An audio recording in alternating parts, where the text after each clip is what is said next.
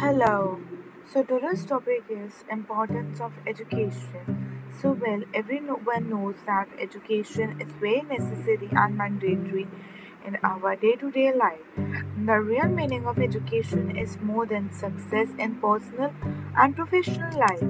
People of modern society have narrowed the meaning of education. The purpose of this is not that the educated person should be professionally identified. Apart from this, the objective is even more. It is not only the race to go ahead in the race and the school or the college curriculum. The real meaning of education is physical, social, and mental health, development of personality, and improvement of the skill level. The purpose of education is very wide, and that makes a person a good person. So, thanks for listening to the part 1 of Importance of Education. Part 2 will be coming soon. Thank you.